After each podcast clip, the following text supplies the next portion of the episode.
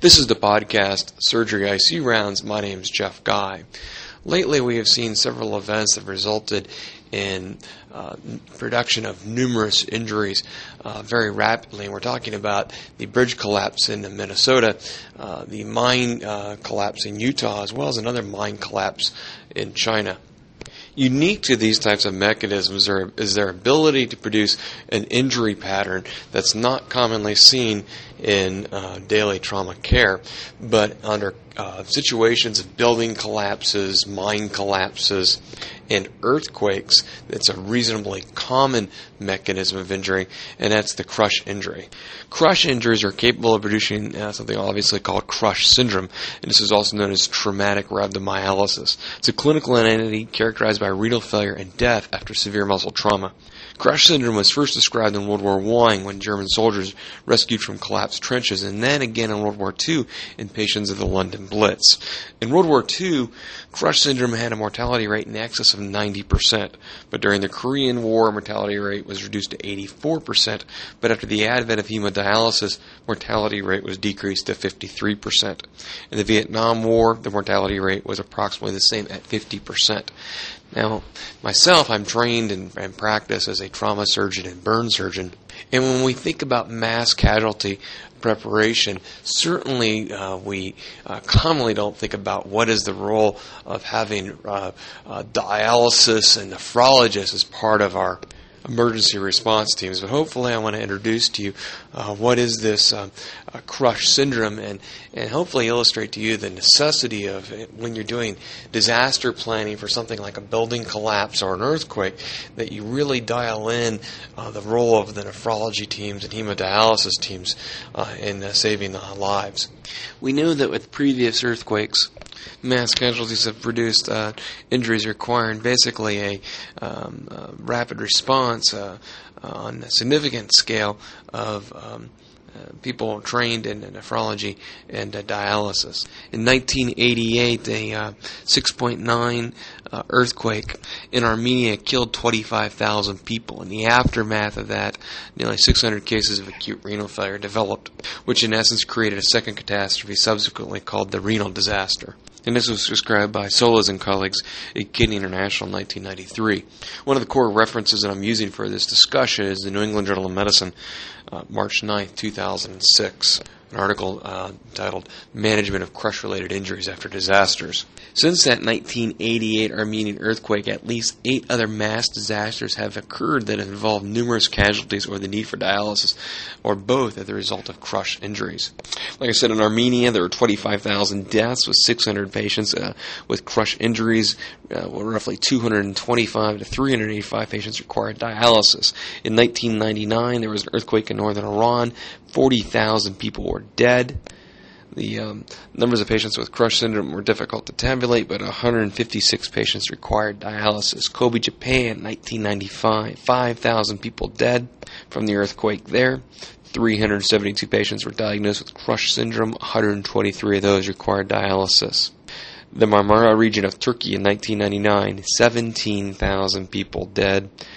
639 patients with crush injuries, 477 people required acute dialysis.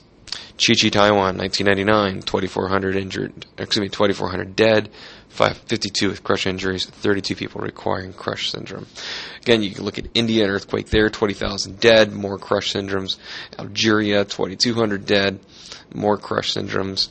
Bam Iran in 2003, 26,000 dead, 124 people with acute crush syndrome, 96 people needing acute dialysis.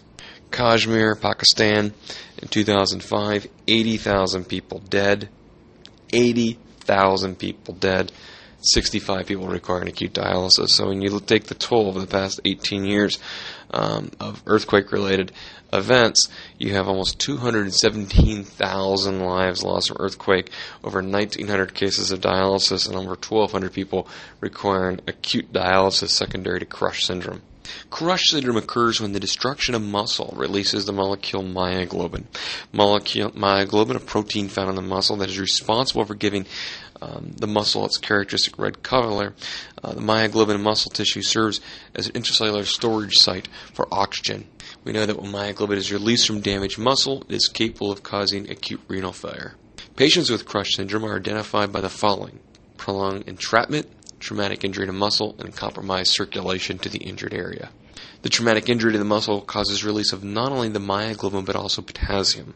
Once the potassium has been ex- ex- uh, extricated, um, the affected limb becomes reperfused with new blood, but the old blood at elevated levels of myoglobin and potassium is washed out of the injured area and into the rest of the body. The elevated potassium can result in life-threatening cardiac arrhythmias, and the free myoglobin will produce tea or cola, excuse me, cola-colored urine, and will eventually result in renal failure. The key in improving outcomes in crush syndrome is early and aggressive fluid resuscitation. Preferably, this early and aggressive fluid resuscitation should start while the patient is still entrapped. It is important for pre-hospital providers to be mindful that toxins are accumulated within the trapped limb during the extrication. On freeing the entrapped limb, the accumulated toxins will wash into the central circulation, similar to a bolus of toxins or poisons. Therefore, success will depend on minimizing the toxic effects of the accumulated myoglobin and potassium before the release of the limb. Resuscitation needs to occur before extrication. In fact, some authors have even advocated that the final extrication be delayed until the patient has been adequately resuscitated. And this is outlined by uh, uh, Pretto and colleagues in Pre-Hospital Disaster Medicine in 1994. A delay in fluid resuscitation will result in renal failure in half of the patients, and a delay of 12 hours or more produces renal failure in almost 100% of the patients. A poorly resuscitated patient may go into cardiac arrest during extrication. Fluid resuscitation should proceed with normal saline at rates that will exceed 1 liter to 1500 milliliters per hour. Lactated ringers should be avoided because of, because of the presence of potassium.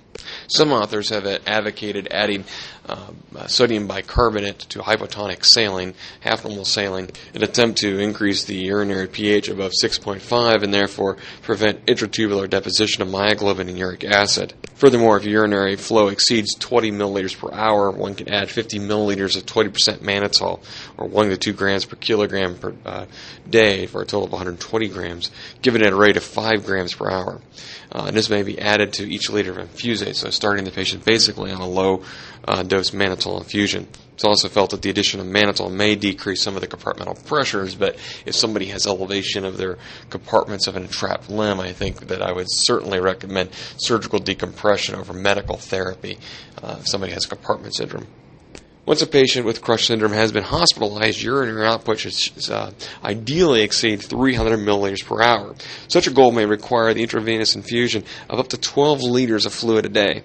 The volume administered is generally much greater than the urine output, putting the patient obviously into a very positive fluid balance. And clearly, the patient's going to have significant amounts of edema due to the soft tissue damage uh, to the entrapped extremities. One should continue with this aggressive approach of fluid resuscitation until the presence of the myoglobin has um, uh, disappeared. Now, certainly, when dealing with a mass casualty situation, we're not going to have the benefit often of uh, obtaining serum myoglobins or even urinalysis for that fact. Um, if you're in a situation where you think the patient has a crush syndrome and you're not dealing with facing five or six hundred people with crush syndrome, uh, like some of these earthquake, uh, earthquake victims, but you're in uh, normal routine in a hospital, somebody has uh, cola-colored urine and a mechanism that's consistent with a um, myoglobin injury, uh, I would certainly start um, a treatment for it. Another thing to consider is that a myoglobin may take some considerable amount of time to return from the lab. Uh, therefore, if you have a simple urinalysis and it shows a large amount of free hemoglobin but very few red blood cells, that would also be indicative of myoglobinuria. Now, again, it would be nice to uh, um, try to individualize your therapy as much as you can uh, and individualize it to resuscitation endpoints for a particular patient, whatever those might be. And things such as central venous pressure measurements, pulmonary artery catheter measurements, and so forth might be nice. But often in a mass casualty situations, patients are not going to be monitored closely. They're not going to be perhaps monitored um, by people who typically would monitor them in an intensive care unit. Now, electrolyte abnormalities are going to be frequent in patients with Crush syndrome, uh, with fatal hyperkalemia being the most important, because many of these victims die from hyperkalemia before even reaching the hospital. Empirical administration of potassium-containing solutions in the field uh, should be strictly avoided.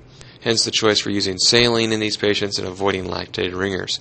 Serum potassium levels should be measured at least three to four times a day, especially in the first days after a patient is admitted, and in patients with severe trauma who are at risk for hyperkalemia uh, than are patients with less severe injuries.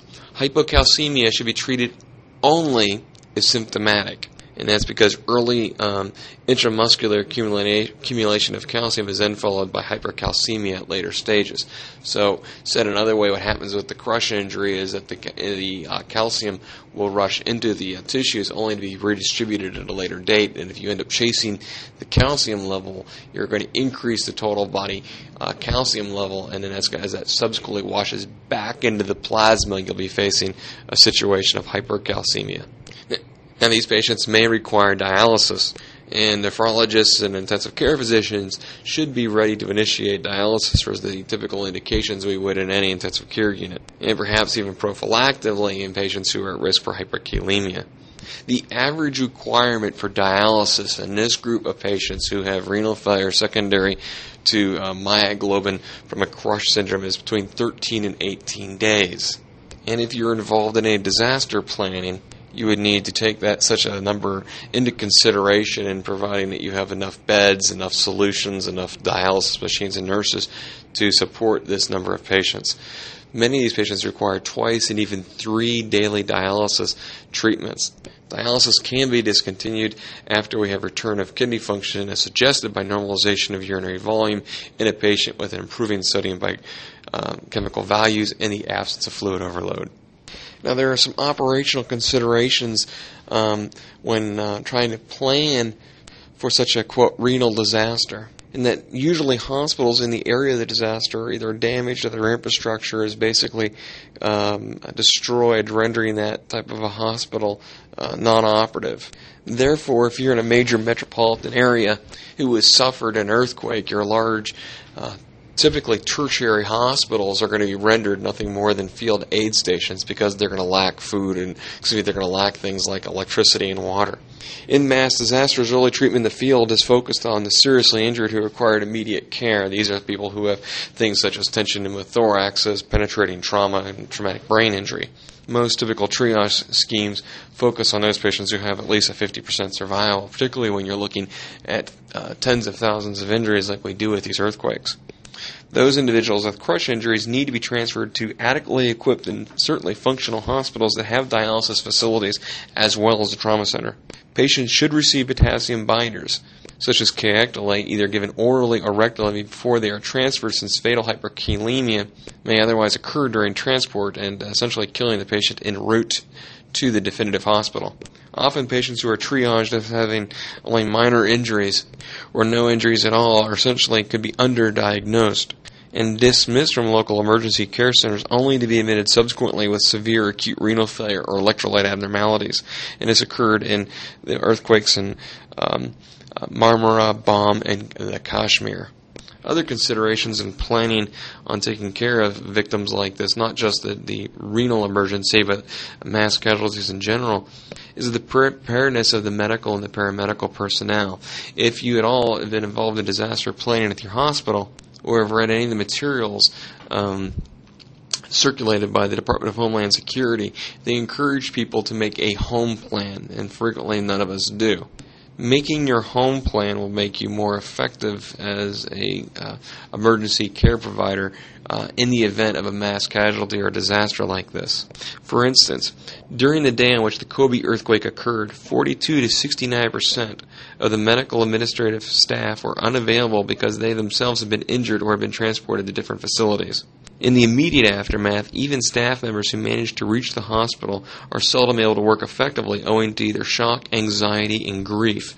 For example, after the earthquake in Loma Prieta, California, medical personnel at work felt that they were either neglecting their families, whereas those who remained at home felt that they were neglecting their patients. These drawbacks can be alleviated by careful preparation those individuals with crush syndrome, you need to look at the, the concept of source control. If somebody has a compartment syndrome, uh, that compartment syndrome is further damaging the muscle, resulting in release of the toxic myoglobin as well as the potassium. When we approach somebody who has an intra-abdominal abscess and a septic shock, we would never just give them antibiotics without consideration of a laparotomy, drainage of the abscess, and perhaps resection of the gangrenous tissue responsible for the underlying condition.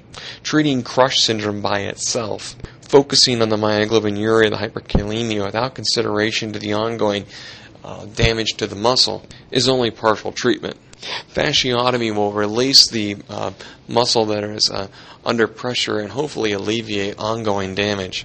Typically, fasciotomy is performed after taking um, uh, a pressure measurement of the intercompartmental pressures. And, and if someone has intercompartmental pressure greater than 35, we typically use this as a threshold for fasciotomy. Or even under non emergent conditions, the pressure transducers or, or Stryker monitors are often in short supply in any given hospital. Uh, you certainly can uh, uh, use a, a, pressure line from an arterial line to measure intercompartmental pressures. It is typically taught, uh, we teach basically any surgical resident evaluating some compartments, but that the loss of pulses is the late finding, and we shouldn't wait for that. And I would agree. But in the event of a mass casualty caring for hundreds of, of patients, it may be the indicator that we end up using as the uh, patient developing absence of pulses and necessitating a fasciotomy. Other symptoms would um, would be the uh, development of paresthesias in the superficial peroneal nerve or numbness, basically um, between the first and second digit uh, of the foot.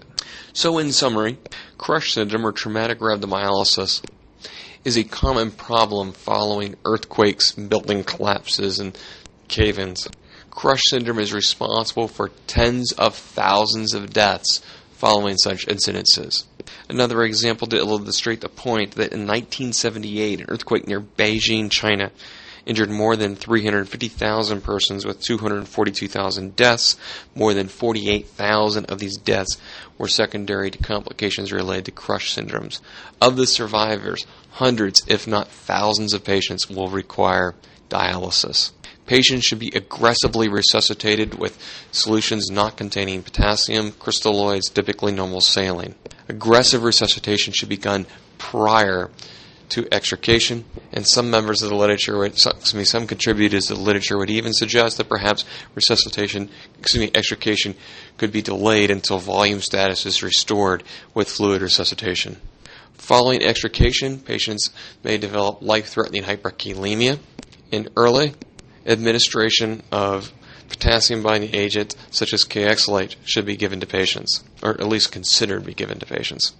Patients should try to maintain a brisk urine output and may require large volumes of resuscitation to maintain adequate urine output. Mannitol can be administered to assist in this urine output, and sodium bicarbonate can be administered in an attempt to alkalinize the urine. Once the blood pressure is stabilized and volume status restored, attention again is returned towards prophylaxis against hyperkalemia and the toxic effects of serum myoglobin. Alkalinization of the urine will provide some degree of protection to the kidneys.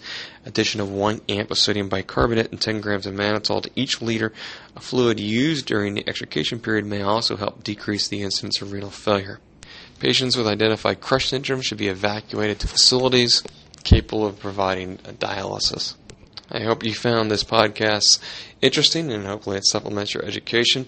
Our prayers certainly go out to the families in Utah, to the miners who were trapped and, and died there, uh, also to the uh, folks in China who lost 181 miners, and certainly to our friends in Peru dealing with the aftermath of a horrible earthquake.